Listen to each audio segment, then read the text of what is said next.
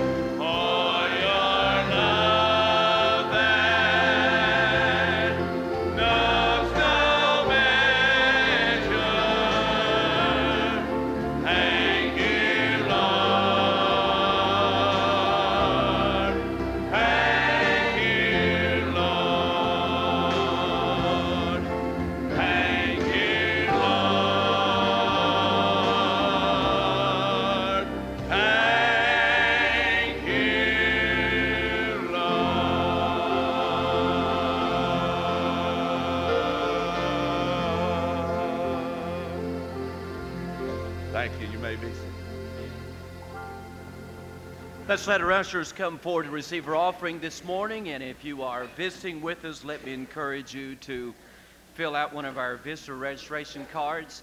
If you were given a bulletin this morning, there is a little tear off tab in there. If you would take that and just fill it out drop an offering plate. We'd like to send you some information this week about the church. And if you didn't get a bulletin, there's some visitors cards in the back of the pews. But we appreciate all of our visitors and we want to get to know you.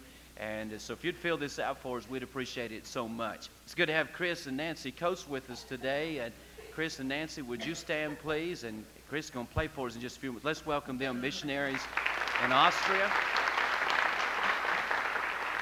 I really goofed up with Nancy this morning. I come in the lobby and she had her back turned to me and she looked. So they're expecting their first child, and it's due when, Chris? In the February and she looks just like Angel from the back. and I walked up and put my arm around her and I said to Opal, I said, What do you think about this fat little girl? Amen. I thought it was Angel. I really did. We're going to have to raise their support, I promise you. It's great to have Chris and Nancy with us this morning and a blessing to have them. Let me just make mention of a couple of things real quickly. We usually don't take time making announcements, but there's a couple of things that I do want to make mention, need to make mention of this morning. Uh, part of our 2000 vision is our leaders banquet, and that is Saturday night at 7 o'clock. And uh, I need you this morning to help me. We need to know exactly how many is going to be here. We've got to turn a number in tomorrow. And uh, we're having the meal catered and everything like that, so none of our folks have to worry about have any responsibilities for it. We want you to be able to come and the Lord to speak to your hearts. But if you are a leader, and this involves all of our deacons, our mission committee, if you're on any committees, uh, teachers, uh, department heads, uh, if you are a leader in any area like that, then we want you to come to the banquet. It's not, it's no charge to you. We're providing everything for you. It's going to be a very, very special night as uh, we get ready for this year and as I I share my heart with you and the things we're going to do. Brother Eddie Goddard will be our special guest that night, and then Brother Eddie will be with us next Sunday uh, for Commitment Sunday. Next Sunday is going to be a very special day as we make commitments about what we're going to be doing in the coming days and throughout the next year.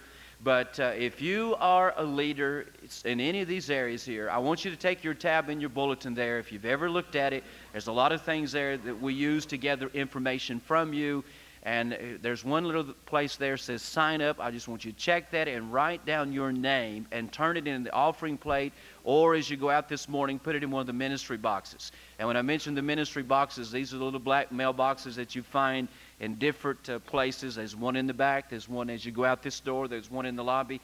But uh, we want you to be here. And uh, if you are married, you're welcome to bring your spouse. We just need to get account of how many going to be. We're going to have a great time, good music, and you'll enjoy Brother Eddie and a lot of things. It's going to be an annual thing that we do every year to kick off a new year, to share our vision, and to catch the vision of what we feel like God is wanting to do in the coming year. But I do need you to help us in that area. So just rip off that tab there, that little tag there, drop an offering plate, write your name down, who's going to be with you, and I'd appreciate it so much. And then our regular deacons meeting is scheduled at 5:30. I want to meet the deacons at 5 o'clock as I share with them things for the coming year. So you meet me just a little bit early. I need a little bit more time with you tonight. Let's pray, and I want you to give, and let me encourage you now as we start a new year to be faithful in your giving and to give to God and and to be faithful in your giving through the year. And uh, uh, just all the things we do and all the things we want to do, it all depends upon your giving. And I thank the Lord for this past year and how much we were able to do. And I'm excited about the coming year and what we're going to be able to do. But it all depends upon you giving to the Lord. I never know who gives and who doesn't give. The only ones that I know who give are the deacons. And I don't know what they give. I never ask. Uh, who gives, uh, what they give, or whatever. When it comes, we ask that our deacons tithe. Uh, we will not let anybody serve as a deacon here that's not a tither, and I believe that's a Bible mandate. And uh, but uh, when I check, I just ask, ask the secretary. I said, just check, do they tithe? I don't ask for an amount, whatever. So I have no idea what you give, and I have no idea who gives, and I have never known. I never will know. But uh, I want to encourage you in your giving. And I say this, and I don't say this to uh, uh, point at me or anything like that, but I say this to let you know that I never ask anything from you that I don't do it myself. And uh, I have no problem with giving. Last year, and uh, I gave 21% of every dollar this church gives to me, I put it back into the work of God. And I've tried for the past several years to increase my giving every year. And my goal is, and I start out today, and we'll do today, I've give, given 25% of everything this church gives me to give it back to God and put it in the work of God. I do not say that so you'll think I'm a great giver. I listen, I learned a long time ago. I don't have any trouble with giving. It's a joy to give to God. And I get excited to be able to give. And when I wrote my check out this morning, I just wept and thanked God for all of his blessings. But I want to encourage you to give and to be faithful in your giving and give to God. And some of you need to learn the joy of giving to the Lord. And if you ever started giving, some of you say, I can't afford to tithe. Listen to me carefully. You can't afford not to tithe. And if some of you learn to tithe and give to God, you'd be amazed at what God would do for you. So let me encourage you now as you begin this new year to make commitments. And one of the things that'll be a priority of your life is that every week God is going to get what is His and what He deserves and give it to the Lord. And I know the, the Lord will bless you for it. Someone gave us a gift this morning of $1,000 to put into the Hamilton County Scholarship Fund. And I thank the Lord for those that give and the generosity of so many others. And you just give, and God will bless you for it. Amen? Let's pray. Father, we thank you for the joy just being able to serve you and the joy of being able to worship you in many different ways. Worship you through our giving, worship you through our service uh, worship you through our lips, so many ways in which we can honor and glorify you. We ask you now to bless the offering, and I pray you'll meet every need we have to do the work that you've put in our hearts to do. For it's in Jesus' name we pray. Amen.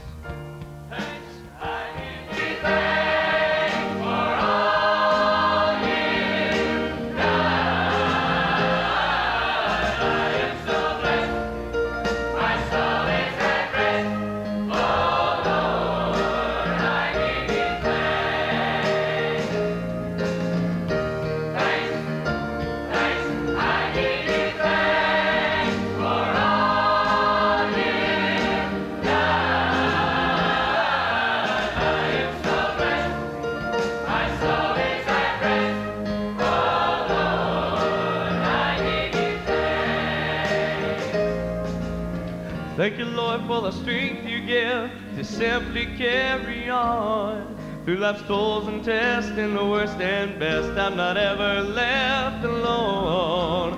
Always right beside me, you hear me when I pray. Since I first began, you've been my dearest friend. I give you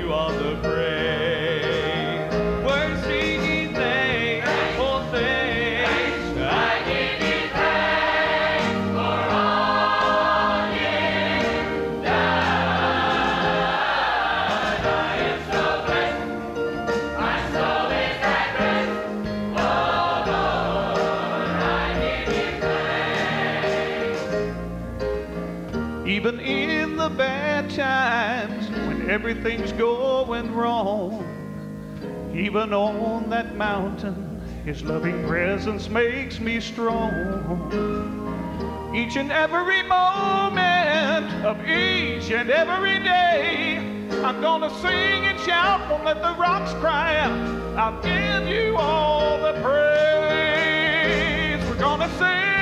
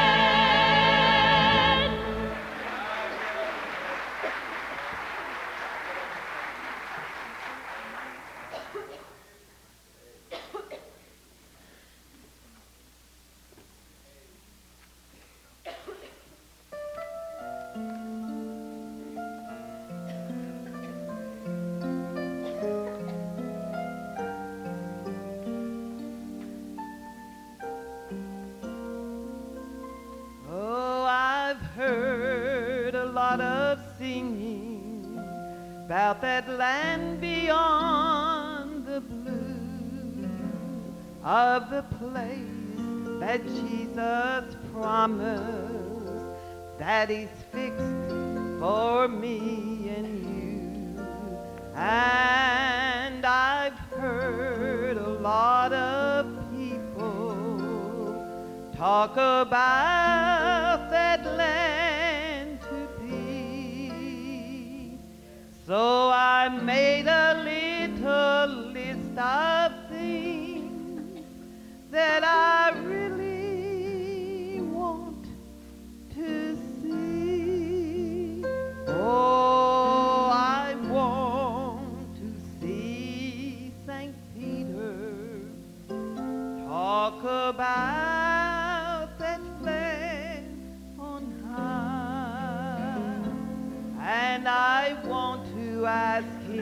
for the address of my mansion in the sky. Then I'll stand upon the curbstone along the shining street of gold, and I'll look my mansion over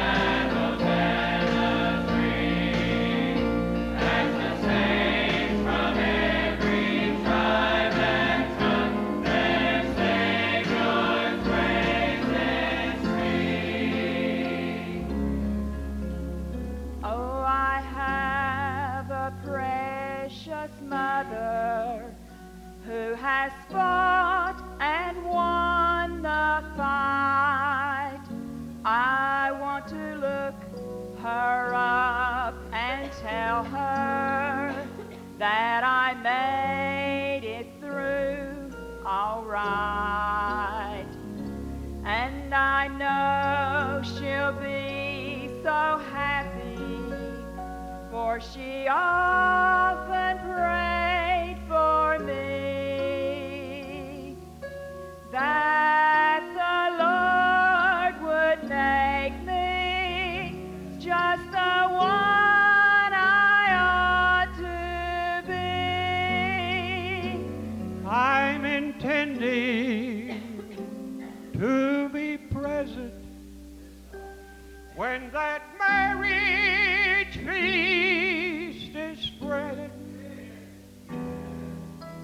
To watch my blessed Savior as he takes and breaks the bread that I want to see the light that shines upon his blessed face as he lives those nail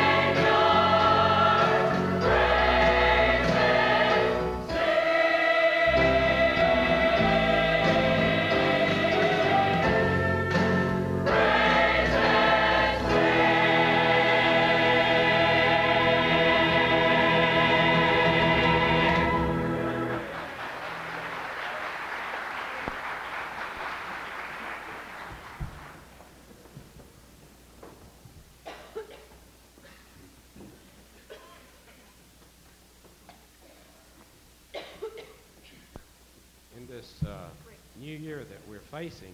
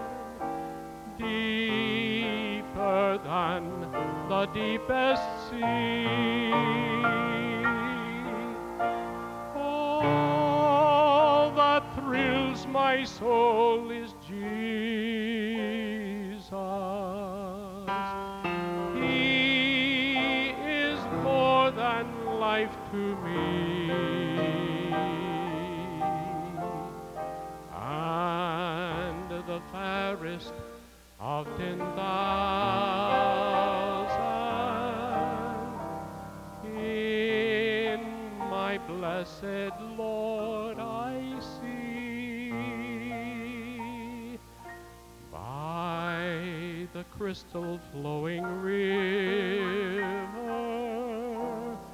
With the ransomed I will sing. And forever and forever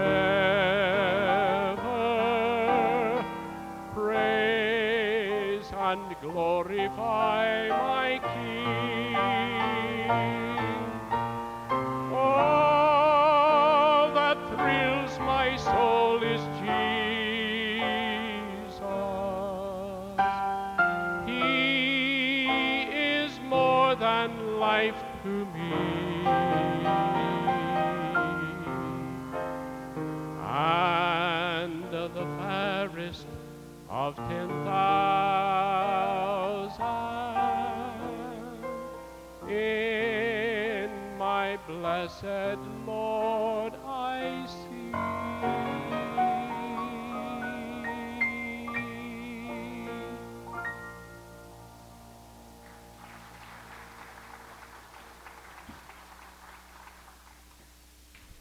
Praise the Lord for that wonderful truth. Take your Bible and turn to 1 Chronicles 4.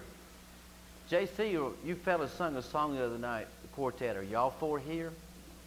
Come up here and sing it for me. That swing low song. Come up here. Come on, fellas. I slipped up to Gatlinburg Wednesday night to be with the youth. They were in their retreat up there. And uh, these fellas sung a song, and they, in fact, they did a couple of songs, and we'll spring the other one on you tonight. But uh, they pretty well took over and did all the music. I thought, if they can get up there and sing, they're going to do it here. Amen? now, I want you fellas to forget all about this deadhead Sunday morning crowd, this old fogey crowd, and I want you to rear back and sing it like you did it the other night, all right? Let it rip.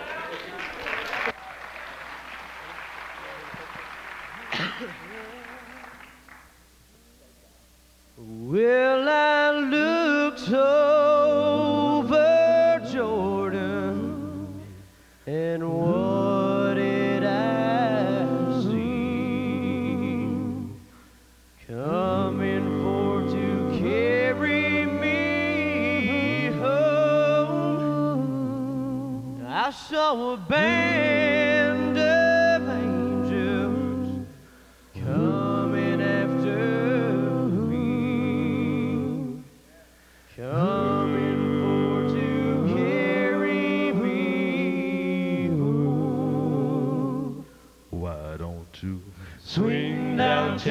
top and let me ride. Swing down tear Cherry's top and let me ride. Rock me, Lord, rock me, Lord, slow and easy so that I got a home on the other side. Well, if you get there before I do, coming for to carry me home. I'm coming home soon. Coming for to carry me home.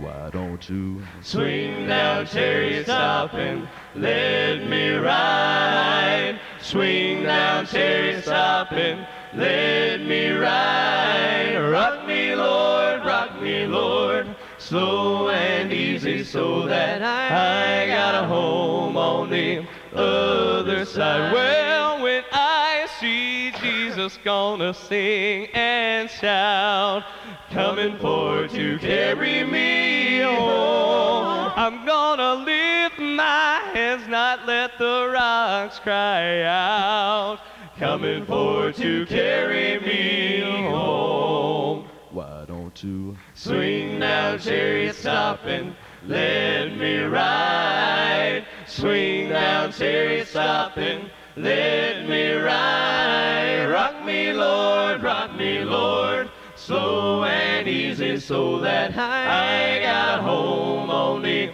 other side. Now when I get to heaven. gonna see my Lord. Coming for to carry me home. I'm gonna be with my Jesus and live forevermore. Coming for to carry me home. Why don't you uh, Swing now, chariot, stop and let me ride. Swing now, chariot, stop and let me ride. Rock me, Lord, rock me, Lord, slow and easy so that I got home on the other side. You know that I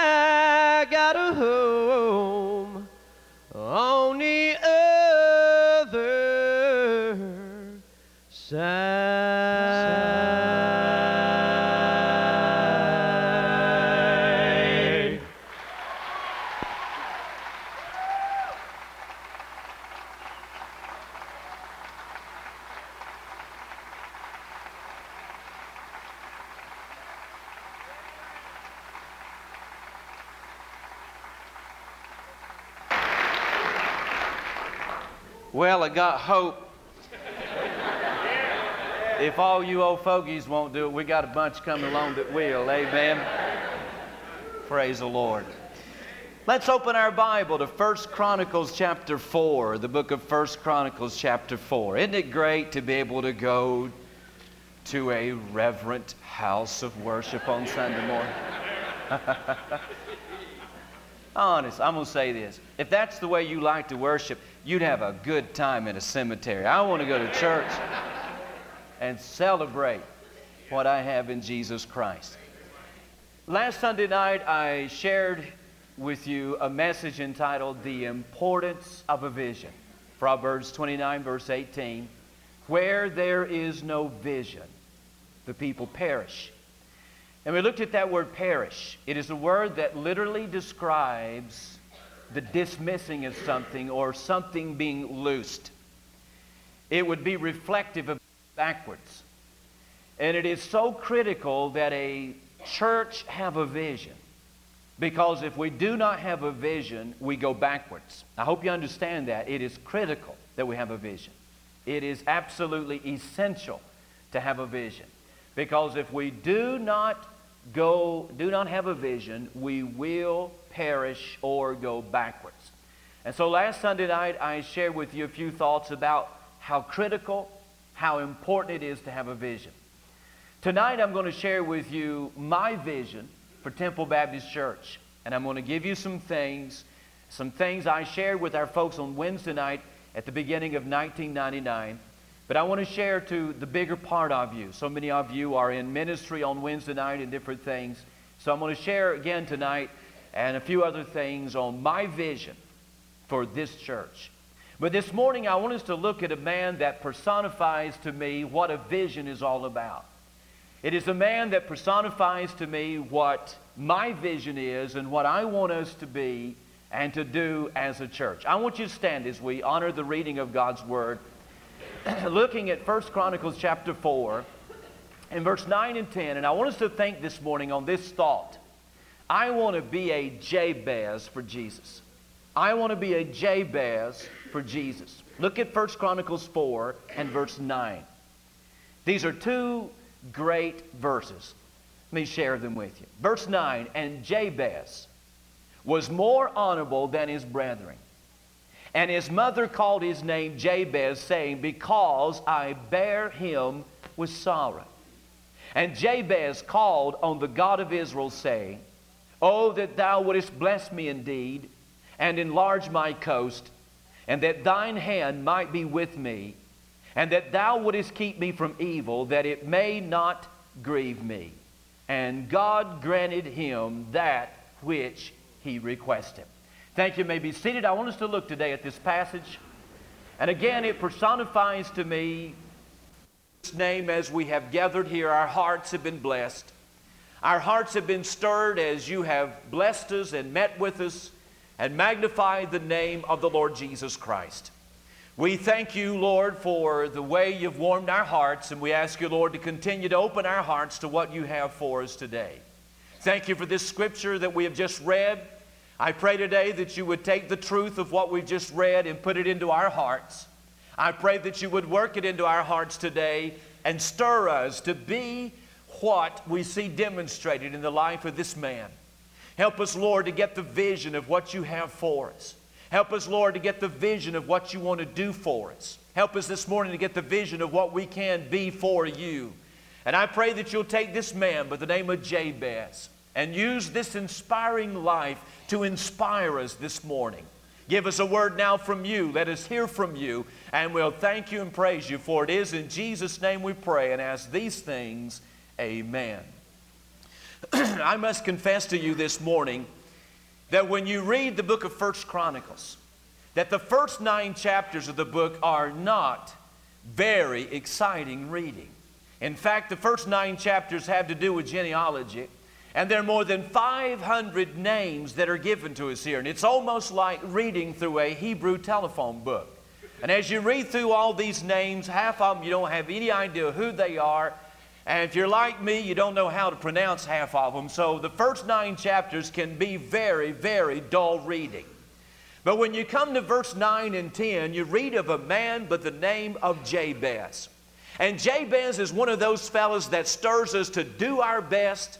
He's one of those fellows that stirs us to be our best and to give our best for God.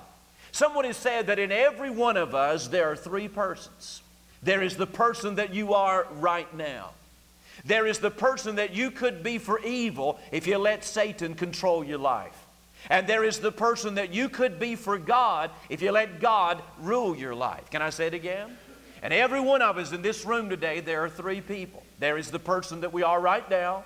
There's the person we could be if we let sin uh, rule and reign in our life. And there's the person that we could be for God if we would submit our life to God and let God rule and reign in our life.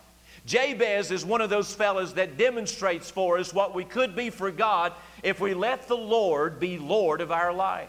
And he demonstrates for us what our life could be and what we could do for God if we would simply let the Lord be in charge. What I see in Jabez, I want to see in my life.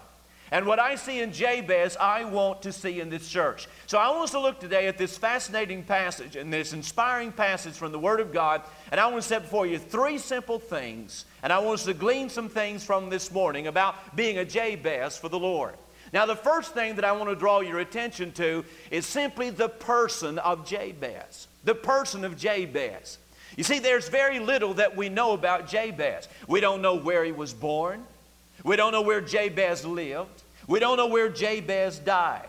We don't know if Jabez come from a poor family. We don't know if Jabez came from Jabez came from a prominent family. Well, we know very, very little about him.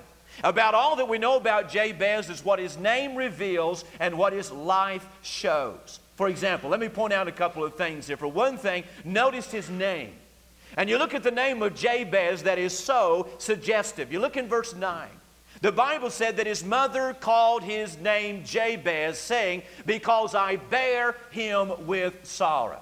Now, when I think of Bible names, I think of several Bible names that are very popular and giving to our children. But there are some Bible names that I definitely would not give to a child. I would not name my girl Jezebel. And I would not name my boy Judas. Nobody names their children Jezebel, and nobody names their children Judas. I would add Jabez to that list. That's not a name that I would give to any of my children. For you know what the name Jabez means? It literally means to be grieved. It means to be sorrowful. It means pain. P A I N. Not P A I N E or P A Y N E, but P A N. Now let me ask you something this morning. How would you like to be named Pain? How would you like for that to be your name? I've known a lot of people that deserve the name, but I would not want to have the name. But how would you like for your mama to name you Pain? You go to school, Pain, how are you doing? You go to work, Pain, how are you doing? His mother named him Pain.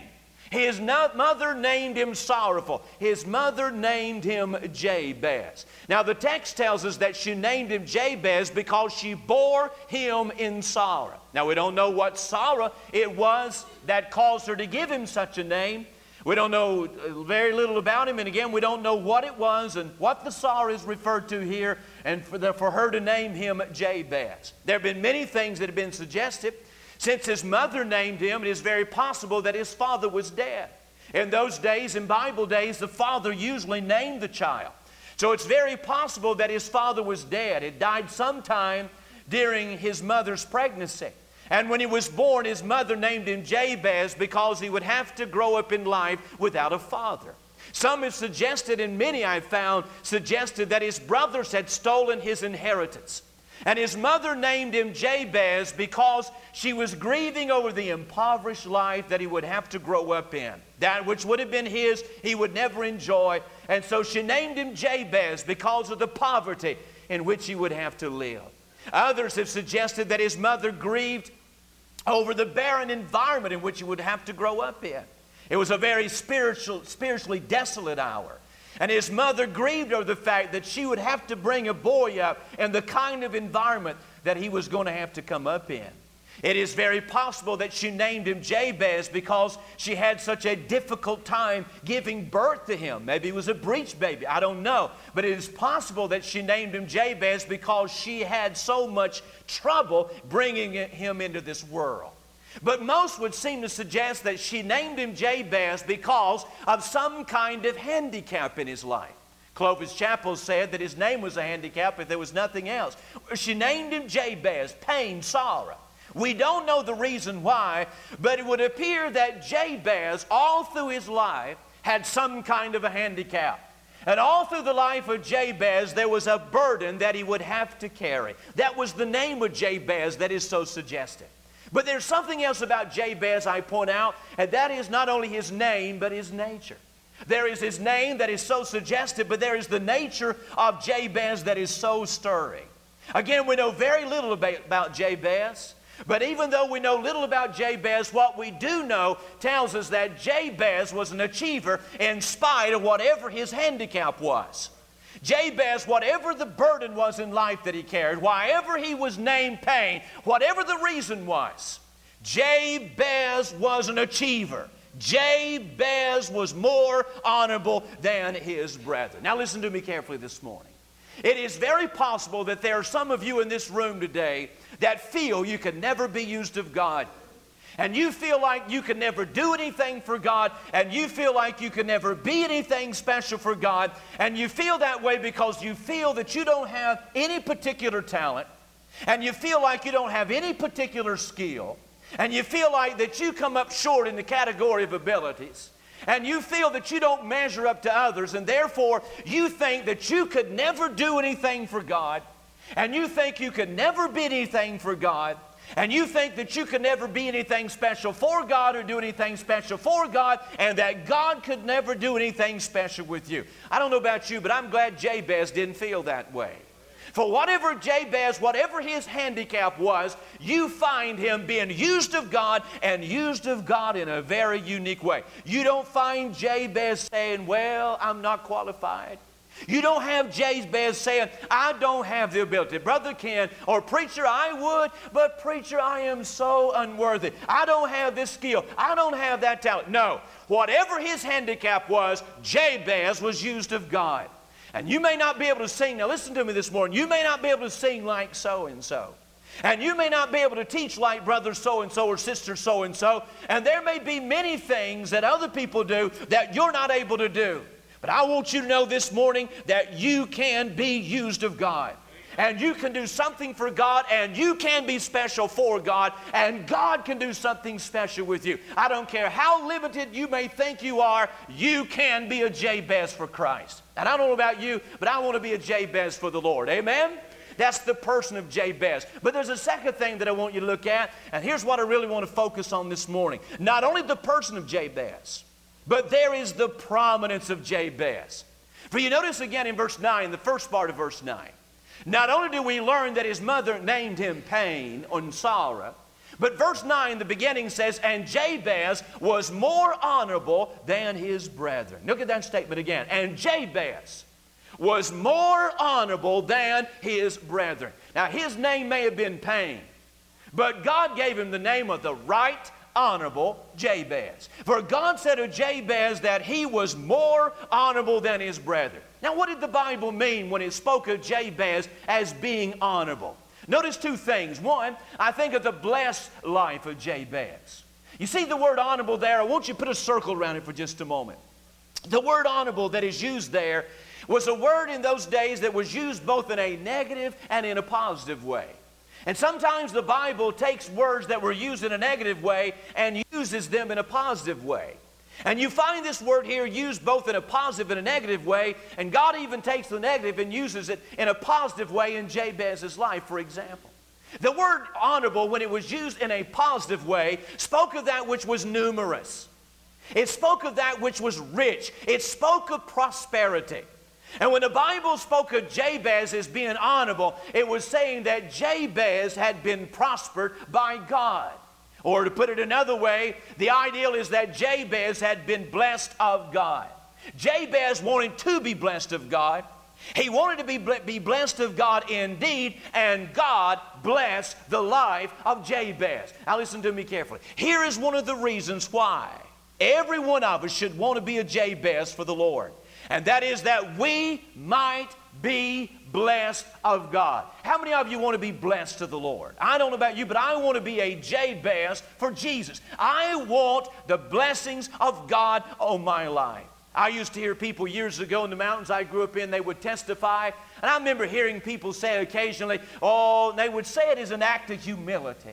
But they would say, I just want crumbs from the master's table. May I say, that's why we got so many crummy Christians. Say amen right there. You see, God is not wanting to give us crumbs from the master's table, but He wants to open the windows of heaven and pour us out a blessing. God wants to bless me. God wants to bless you. God wants to bless this church. He was honored by God. He was made rich by the blessings of God. But the word used in a positive way spoke of that which was numerous and rich or prosperous. But when the word was used in a negative way, it meant to be heavy. Now, I know a lot of people that are more honorable than their brethren. Say amen right there. But when he used it here to speak of being heavy, the ideal is that God not only blessed Jabez, but may I put it this way, but he heavily blessed Jabez. The same ideal is found in Psalm 68, verse 19. Blessed be the Lord God who daily loadeth us with benefits. And the word loadeth that is used there is a word that was used in a negative way. It spoke about bearing a heavy burden. But God was not using it in a negative sense. He was not talking about loading us with heavy burdens. He was talking about how every day He loads us with heavy blessings. He's saying to us that every day of our life, God loads us down. And what he was saying of Jabez was not only was he blessed of God, but he was wonderfully blessed of God. Blessed more than his brethren, blessed more than anybody else. He was heavily blessed for the Lord. Many of you remember that old Brylcreem commercial a number of years ago. Do you remember that?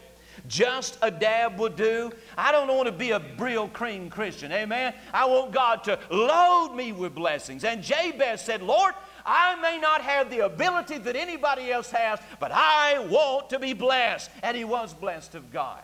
But look at something else. Not only do you see that his was a blessed life, but second of all, his was a better life. For notice, not only was it just a matter that he was honorable, but notice carefully that he was more honorable than his brethren. Now, I said a moment ago there are 500 names in these first chapters.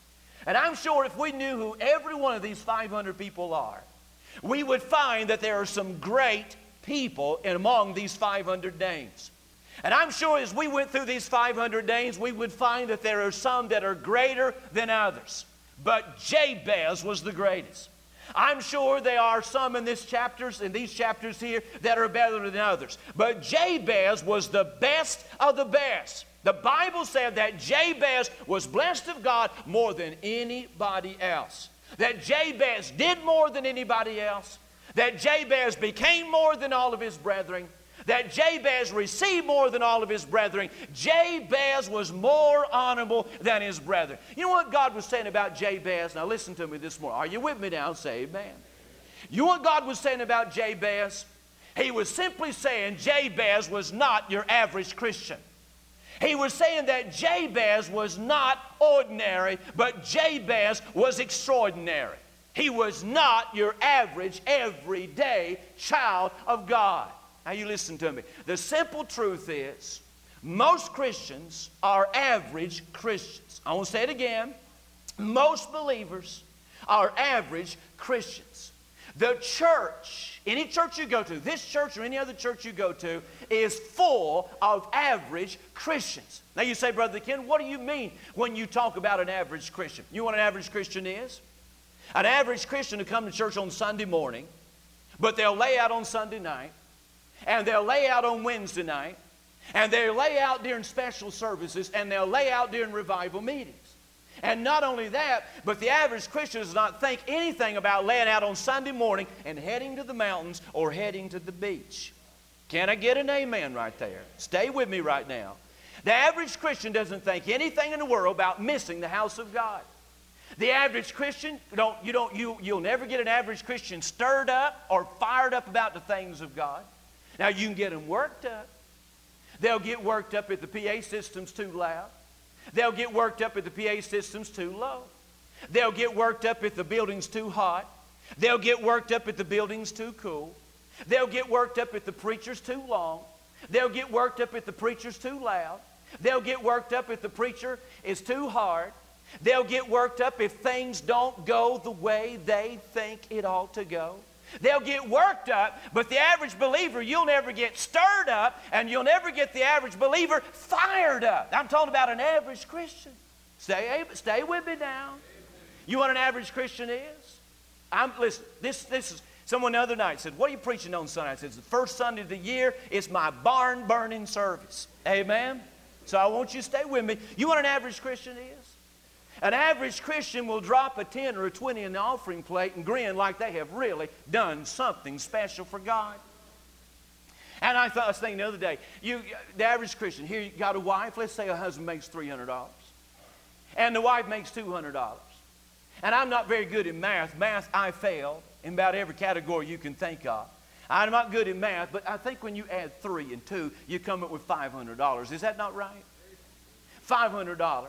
And they both make $500 together and come to church on Sunday and drop in a check for $25 and think they've give. You haven't give, you've robbed God. You've disobeyed God because you never give until, first of all, you start with 10%. Now, if you really want to choke an average Christian, talk to them about giving a tenth of their income to God. And if you really want to strangle them, I mean, if you really want to knock them for a loop, then start talking to them about not only giving at least a tenth of their income, but learning to give scripturally by giving a tenth and an offering to God. But an average Christian, they don't like this matter of tithing. You know, I found out something about giving and preaching on giving. That the only people who ever get mad about the preacher for talking about giving are the people who don't give. I have found that to be true through the year. Anybody that has learned to give, they don't mind preaching about giving. They love it. It is the people that don't give and have a guilty conscience that don't like for a preacher to talk about giving. But an average Christian, he won't give a tenth of his income to God. The bottom line is you can't get an average Christian to work. You can't give an average Christian to pray. You can't get an average Christian to give. You can't get an average Christian to serve. You can't get an average Christian to witness. You can't get an average Christian to sacrifice. And our churches are full of average believers.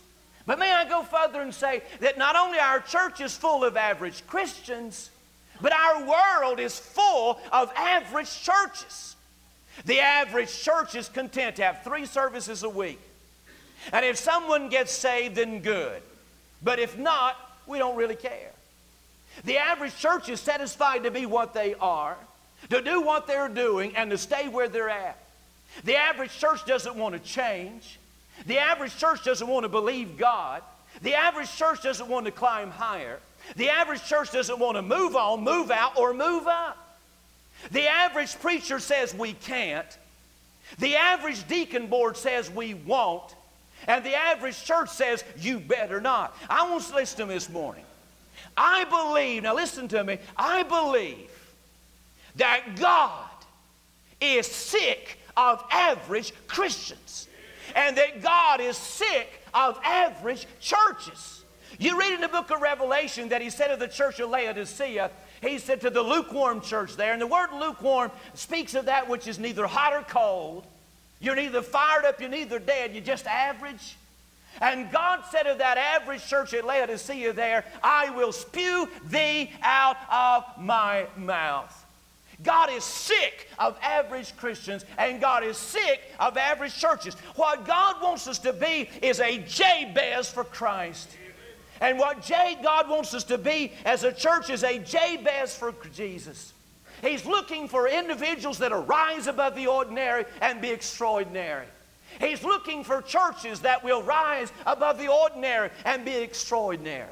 God is wanting people who will pray more than the average Christian, who will work harder than the average Christian, who will give more than the average Christian, who will sacrifice more than the average Christian, who will want more than the average Christian. What God is looking for is for people, believers, saved people that will simply be more than just the average.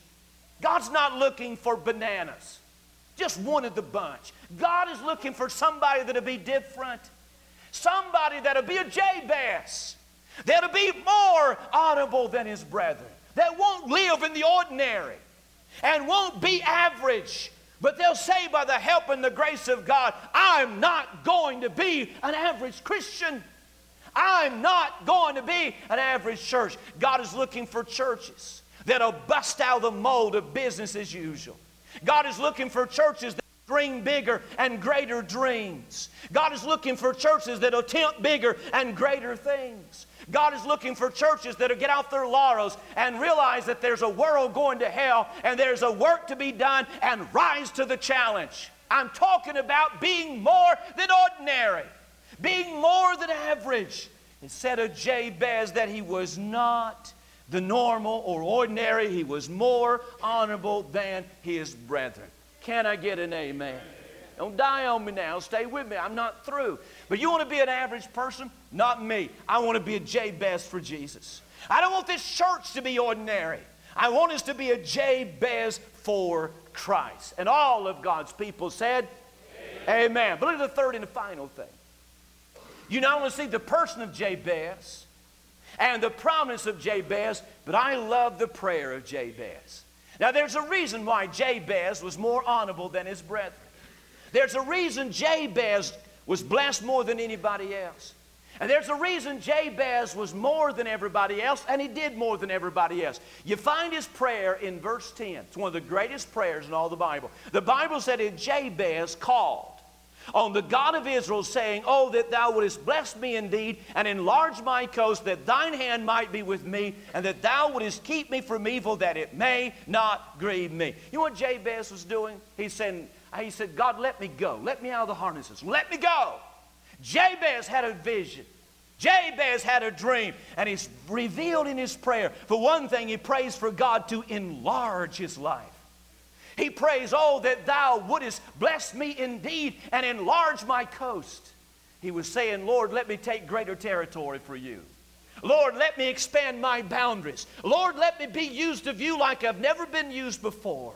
It's a lot like the way Hudson Taylor often prayed, Lord, give me wider usefulness. And what Jabez was doing was saying, God, give me greater opportunities, give me greater usefulness, give me larger borders, let me do more for you. He's asking God to enlarge him. Second of all, he's asking God to empower him. For you notice, not only does he pray that God enlarge his coast, but he prays that thy hand might be with me. You know what Jabez was asking God for? He's simply saying, God, I want your hand to be on my life. He's praying and asking God to touch his life and for God to empower his life. He's praying for the power of God. Now, you listen to me. I thank God for all we've got here. I thank God for what He continues to send in this place and what He continues to do here. And I'm amazed day after day and year after year where God has brought us. But I want you to understand something. The key to this ministry is not me. And the key to this ministry is not our music.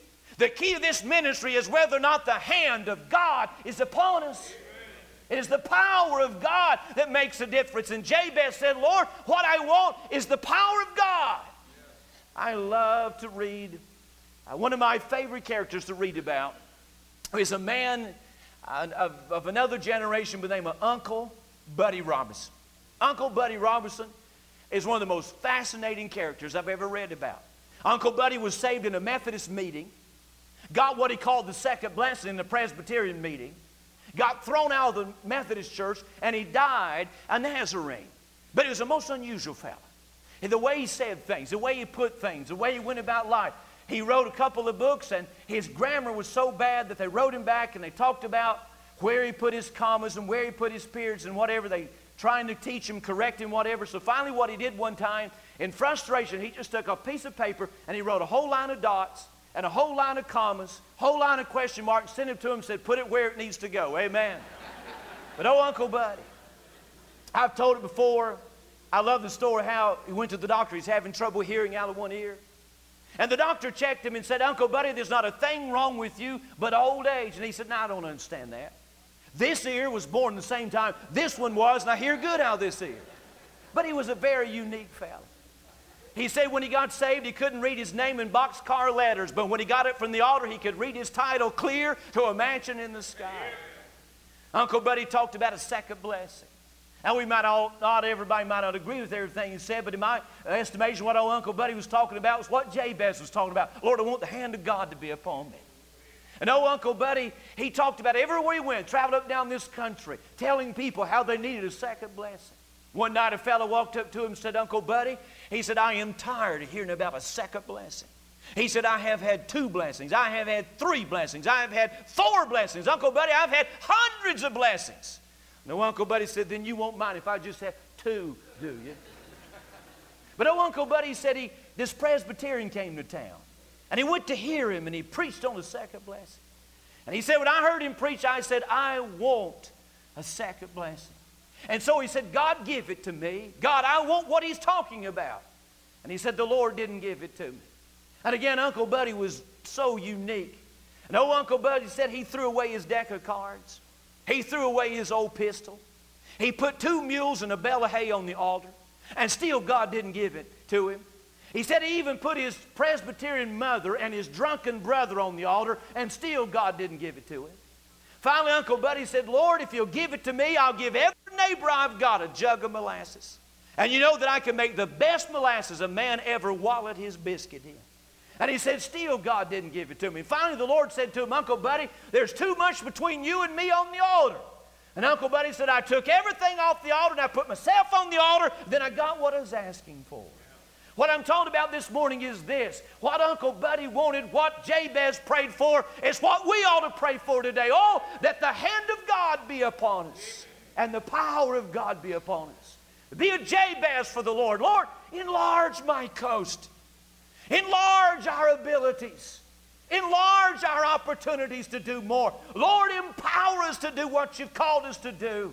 May the hand of God be upon us to be what we ought to be. But look at the third and the final thing. He prays not only that God would enlarge him and that God would empower him, but he prays that God would encompass him. For notice he said, Oh, that thou wouldest keep me from evil, that it may not grieve me. See the word keep, it's descriptive of a guard. It's like saying, God, I want you to put a guard about my life. I want you to encompass my life. What Jabez was said is, God, don't let me fall into sin. He was saying, God, don't let sin have victory in my life. Lord, keep me from evil. I think about what Jesus and how Jesus taught us to pray in Luke chapter 11, verse 4. He said, Forgive us our sins. It's how He taught us to pray. And to forgive us our sins. For we also forgive everyone that is indebted to us. And lead us not in temptation, but deliver us from evil. Now, let me ask you to be honest for just a moment. How many of you have ever committed a sin? Would you raise your hand? How many of you have ever committed a sin? James, you've committed a sin? Won't you stand up and tell us about it? Tell us what it was. Amen. but you that didn't raise your hand, I'll tell you what you do. Why don't you just, just say, Lord, I may have. Just, just take a stab at maybe that you have. But let me ask you this. How many of you have ever committed the same sin twice? How many of you have ever committed the same sin three times, four times, five times? We all have. we all have. But you don't know why that is a lot of times? Here's what happens we fail God. We make a beeline to Calvary. And we come and say, Oh, God, forgive me. God, forgive me. And thank God that's what you ought to do. And thank God when you do come, He will forgive of sin. But Jesus taught us not only to pray, God, forgive me, Jesus taught us to pray, deliver me. You see what Jabez was saying, Lord, I want you to deliver me. Not only that we get forgiveness, but God deliver me from the very thing that I'm doing. I'll never forget the story that Ivor Powell told here a number of years ago. And oh, how I think of Dr. Powell so often. I, I, I think of him just about every day of my life. And every time I think of him, I always just stop and pause and just remember. He meant so much. And I think about so many stories he told me as I carried him back and forth to the motel and different things and all of his books and whatever. But I'll never forget a story he told here in a meeting several years ago. He's from Wales, as you remember. And he told about a story in his home church in Wales. And how every year at a New Year's Eve service, they would come and they would gather around to pray. And some of you may remember this, but he told the story of a man that came every year and prayed the same prayer year after year after year after year. And this is how the man would pray. It became, it, everybody knew how he was going to pray. It was the same thing every year. It Came like a joke in the church there. But every year this man would come, and this is what he would pray Oh God, clean out the cobwebs in my soul.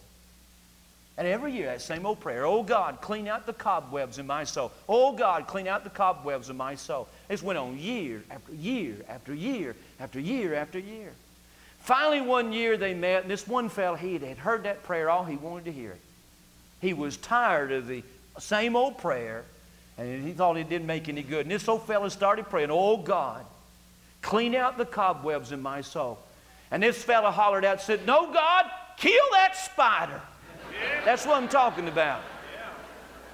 Jabez was not only asking for God to forgive him, but keep me.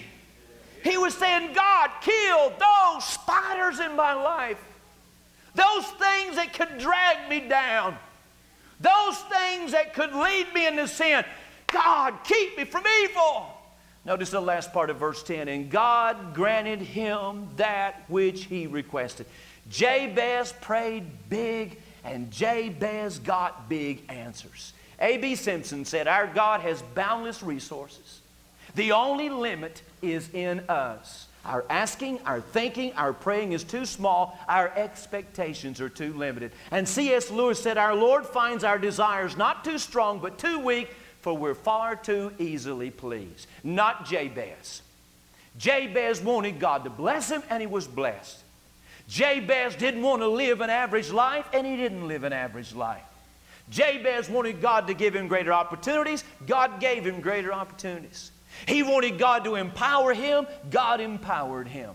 He wanted God to keep him, and as far as we know, that's exactly what happened in his life. Now, I say unto you this morning, as we began night or began 2000, it's going to take a while to get used to that. When we, as we began the year 2000, and as we move forward in what God wants us to do, this is what I'm asking you to do. This is what I'm asking you as a member.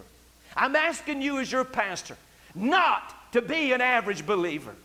I'm asking you to say, I want to be a Jabez for Jesus.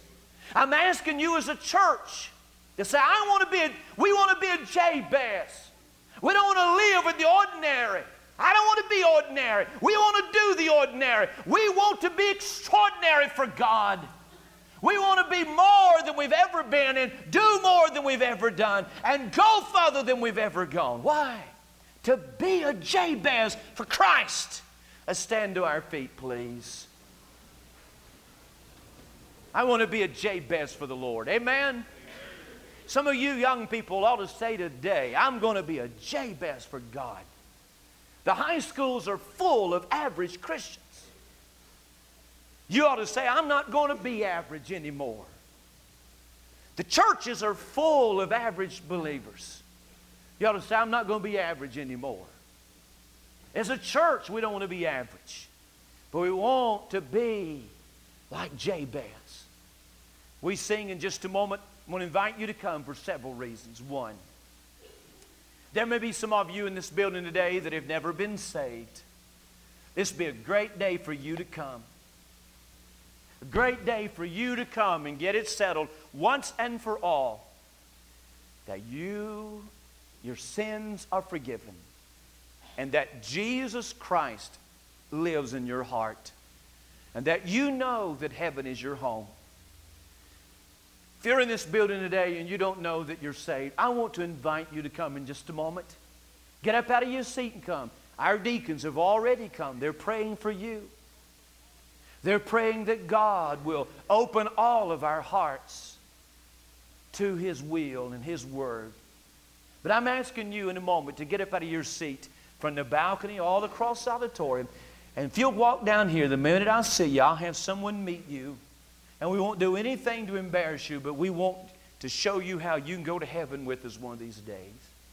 How that you can escape hell and make heaven your home. There are those here today, God is leading you to become a part of this fellowship. You ought to come. It's the will of God. You ought to come and say, Lord, this is where you want me to be. This is where you want me to serve God. You ought to come. There's some of you that are not living for God. You used to live for God, but you're away from God. Won't you come today and say, Lord, I want to give my life to you? I want to live for you. I remember those days when I used to serve you. I remember the joy that I had when I was serving you and living for you. God, I want to get back to where I can live for you and serve you again. To know that joy and to know that peace. And then I'm going to ask you this morning, you as a believer, how many of you will get up out of your seat this morning, walk down here and say, God, don't come to me, but come to God. And say, God, I don't want to be average. I want to be a Jabez. I want to have the vision of Jabez. I want what Jabez had in his life. I want it in my life. I want God to do in me what he did for Jabez. I want to be like Jabez. God, enlarge me. Oh, God, empower me. God, encompass me. Lord, bless me and bless me indeed. Won't you do that? Our future depends upon you becoming a Jabez for Jesus. Where we go in the days to come, it's going to take more than average Christians. We need Jabez. We need some of you to say, I'm going to be a Jabez. I'm not going to be ordinary. I'm not going to be the average. I want to be a Jabez for Christ. Will you do that? When we begin to sing in a moment after I pray, I want you to get up out of your seat and come. Young people, moms and dads and leaders and members and believers, walk down here and say, Dear God, I want to be a Jabez for Christ. Father, this morning in Jesus' name, deliver us from the average. God, deliver us from the ordinary. God, you've never done anything special with the average. You've never done anything special with people who were just ordinary, that would just live ordinary. You've taken average people and you've taken ordinary people and done something special. But Lord, you know what I mean. Lord, that when we just are average, we're not willing to give you our lives. We're not willing to give you our time. We're not willing to be what we should be and go the extra mile. Lord, all great works of God have been built on people that were like Jabez. You've never built anything special and unique on people that wanted to be average. So, God, as we call upon you this morning, I'm asking you, Lord, as we began this year in our 2000 vision, I pray, give us people that'll be a Jabez for you. Lord, put in our high schools teenagers that'll be a Jabez. Put out in the marketplace from this place people that'll be a Jabez. Give us leaders that'll be a Jabez. Make me a Jabez. Lord, stir us today. Enlarge us, empower us, encompass us. Lord, don't let us be just an average Christian. Because, Lord, we don't have an average job to do, we have an urgent job. And it needs more than just the average. Let us be Jabez, like Jabez, in Jesus' name. As we sing, you come. Let God speak to your heart. Make the commitment today. I don't want to be an average Christian. I want to be a Jabez for Christ. Will you do that? Join these that have come. Cross the building, you come. Come. I want to be a Jabez. Enlarge me. empower me, encompass me. I want to be a Jabez. Oh, yes. Oh, I want to be blessed of you, blessed indeed. Oh, let the Lord work in all of our hearts.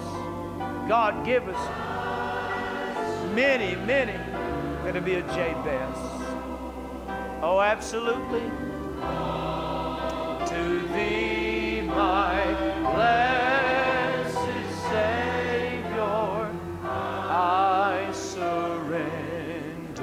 Just continue to sing. You folks pray as long as you want to, others come. Amen. Rise above mediocrity. Don't live an average life. Let God do something special with you. Be something special. Let God make something special out of you. He can, He wants to. Be a Jabez for Christ. Oh, yes. I surrender all. Oh, yes. Let Him work in your heart. I surrender all. That's rising above the ordinary. My blessed Savior, I surrender. Just continue to sing. Continue to sing. Amen. Oh, yes. Amen. Oh, yes. Let me be everything that I can be. Let me do all that I can do for Jesus' sake. For Jesus' sake. Rising above the ordinary.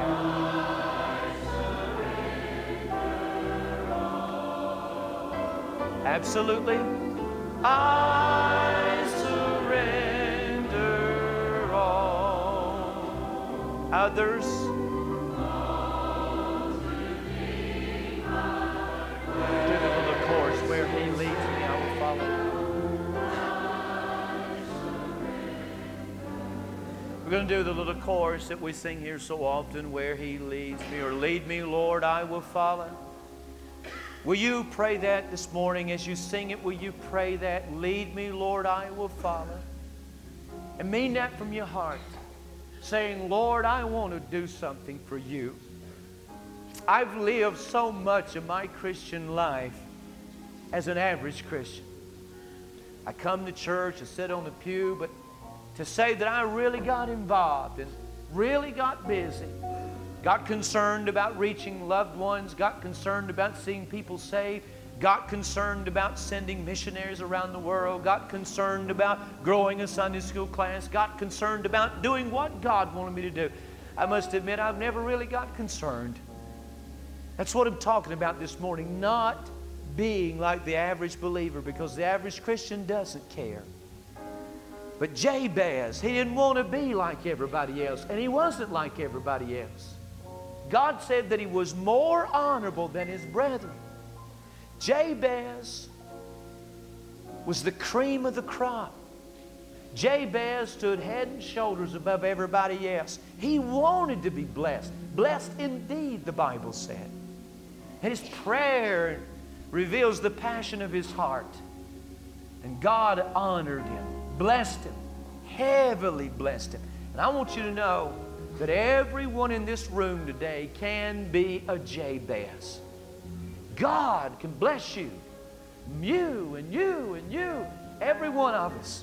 He wants to bless us. Oh, my soul, how He wants to bless us. And we'll let Him, He'll bless us and load us with benefits. Sing this collectively this morning from your heart. Sing it prayerfully.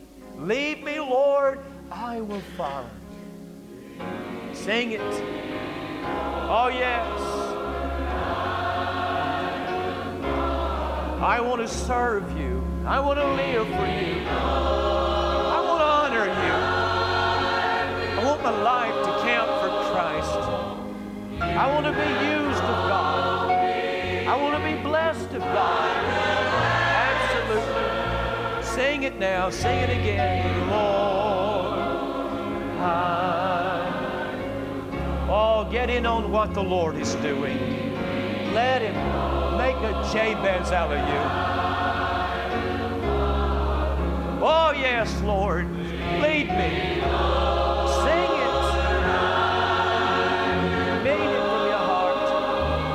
Absolutely. Have called me.